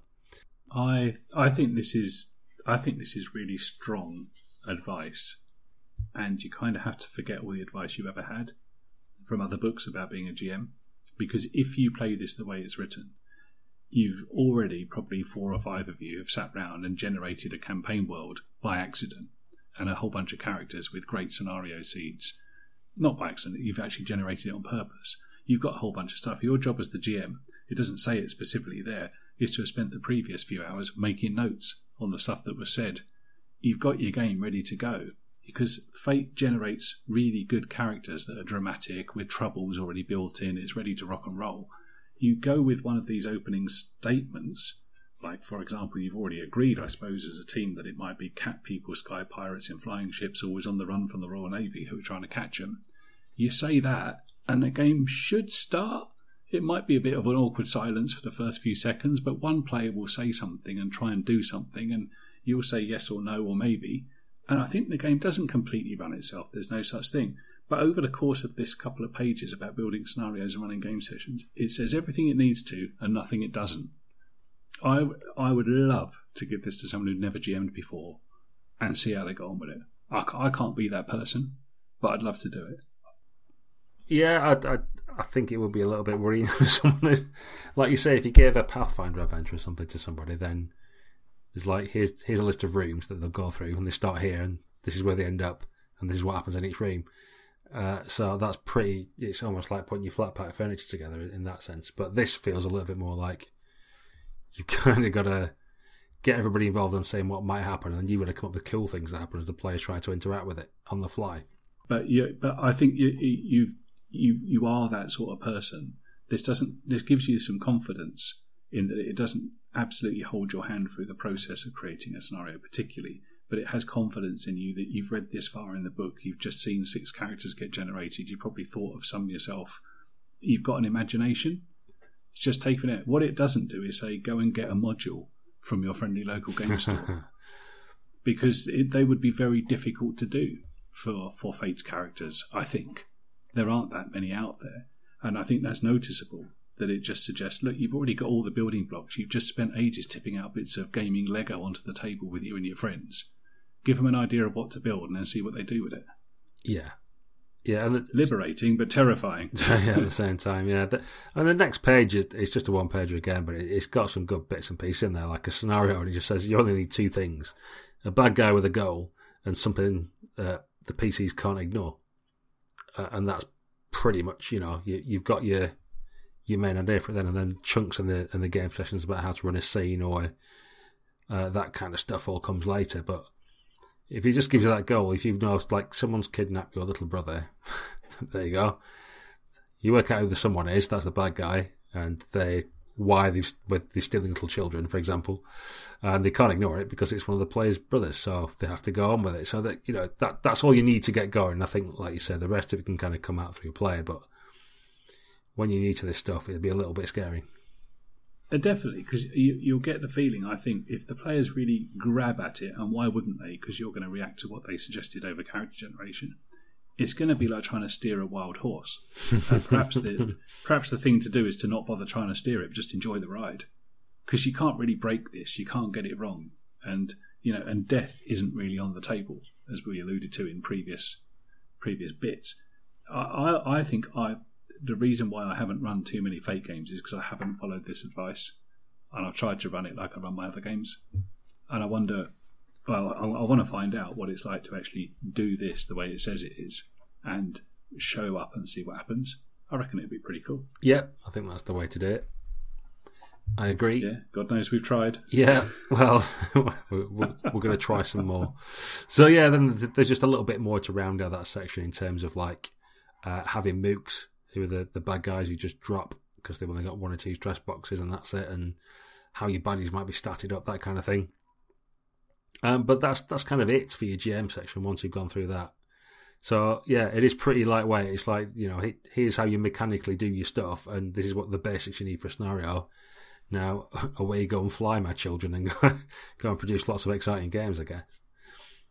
I, I do like the asymmetrical design. It's something I look out for in every game as a GM, I don't want all of my bad guys to have to be statted up to the level that players do because I might have 20 of those to run and everyone else has got one each. I, I do like the stripped down stat block or the stripped down methodology for using the bad guys, and they apply it here. It's still the Fate game, there's no cheats or anything in it, um, but it's, it's nicely done.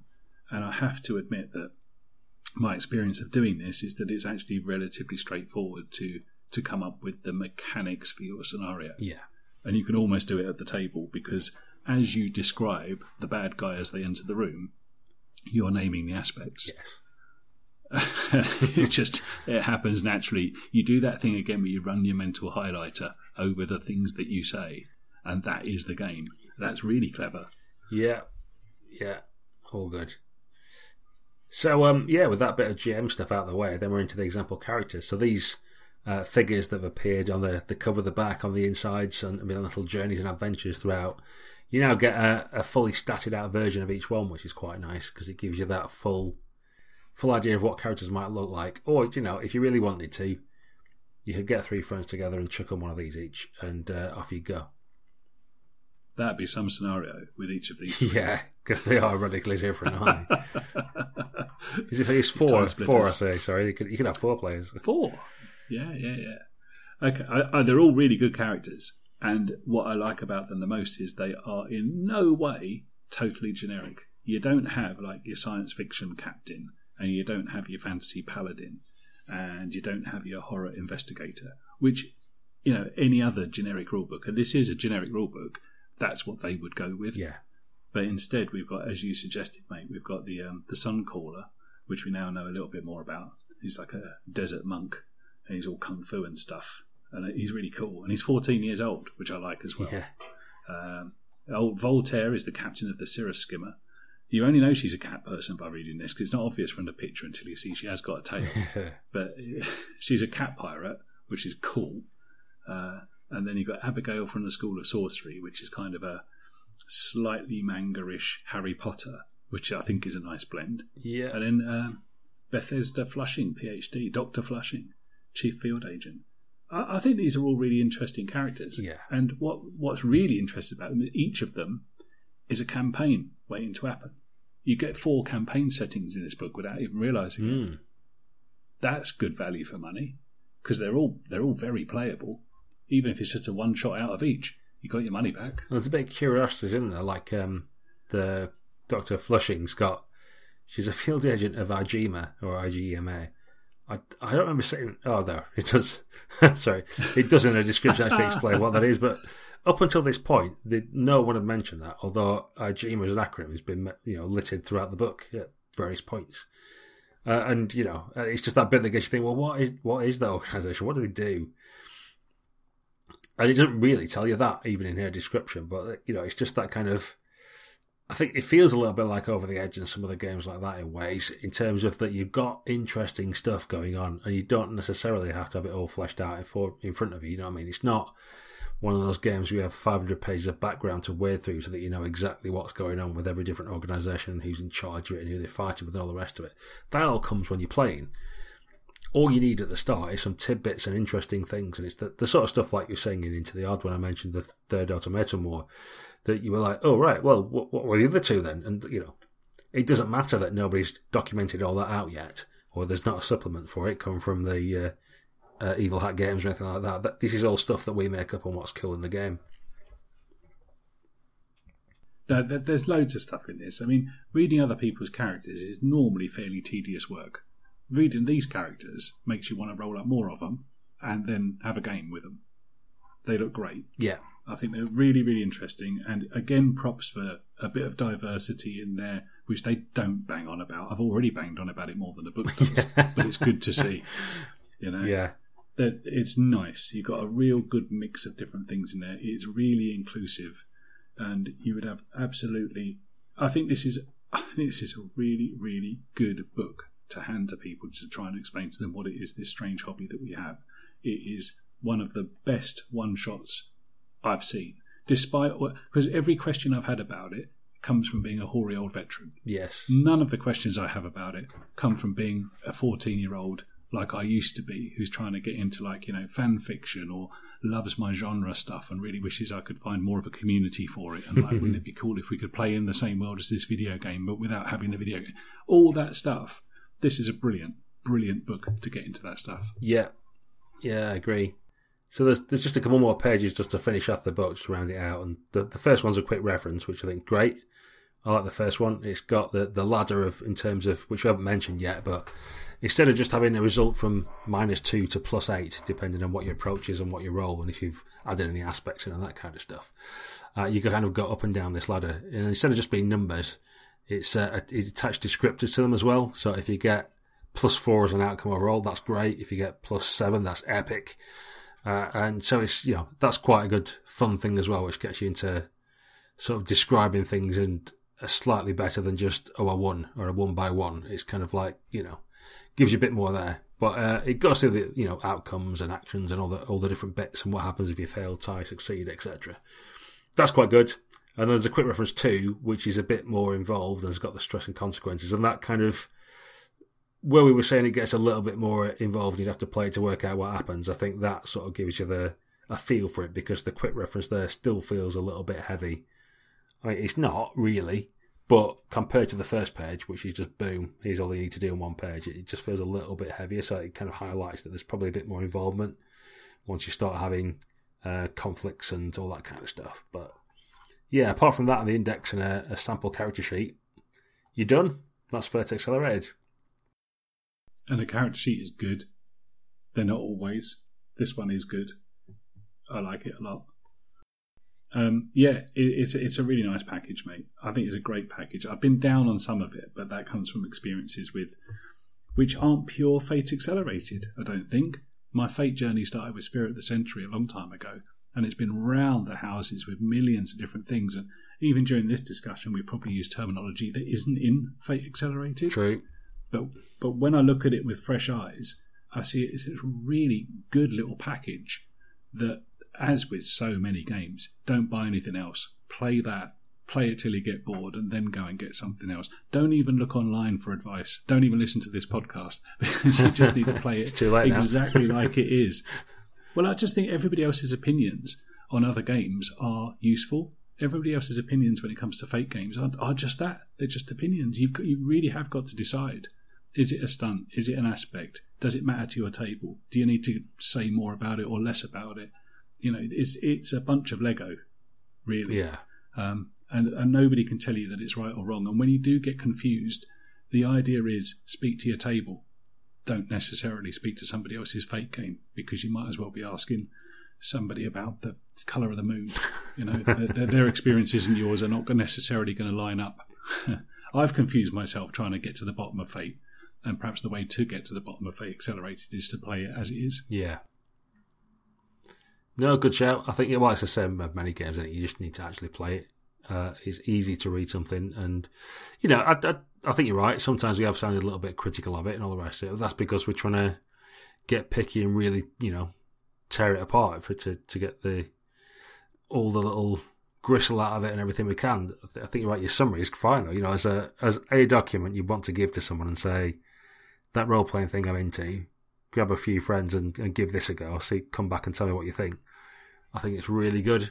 And to say it's free or virtually nothing if you want the physical co- copy as well. Um, and the support they've got on the website as well, so you can get if you want a form fillable character sheet, you can get one of them for nothing, etc. I think it's all really good for for the amount of investment, and all you really need is to get a few people together around a table and give it a bash. I think this is a really good sort of start for ten.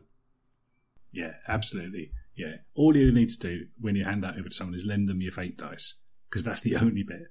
but, but, otherwise, it would be really, really interesting. I don't know if I'll be able to do that. I don't know if I can scare up enough newbies or whatever. But you know, this is this is a game I would pull out of my bag for newbies to role playing. There's not many I wouldn't because I don't think the game has to be light to appeal to newbies. But this does get to the core of a certain experience and gets them making decisions really early that's not a bad thing. Cool. So, what's the next plan, guys? What are we going to do with it? I think we should run some games. I think we should do one each. Correct. I think we should. That sounds like a great plan.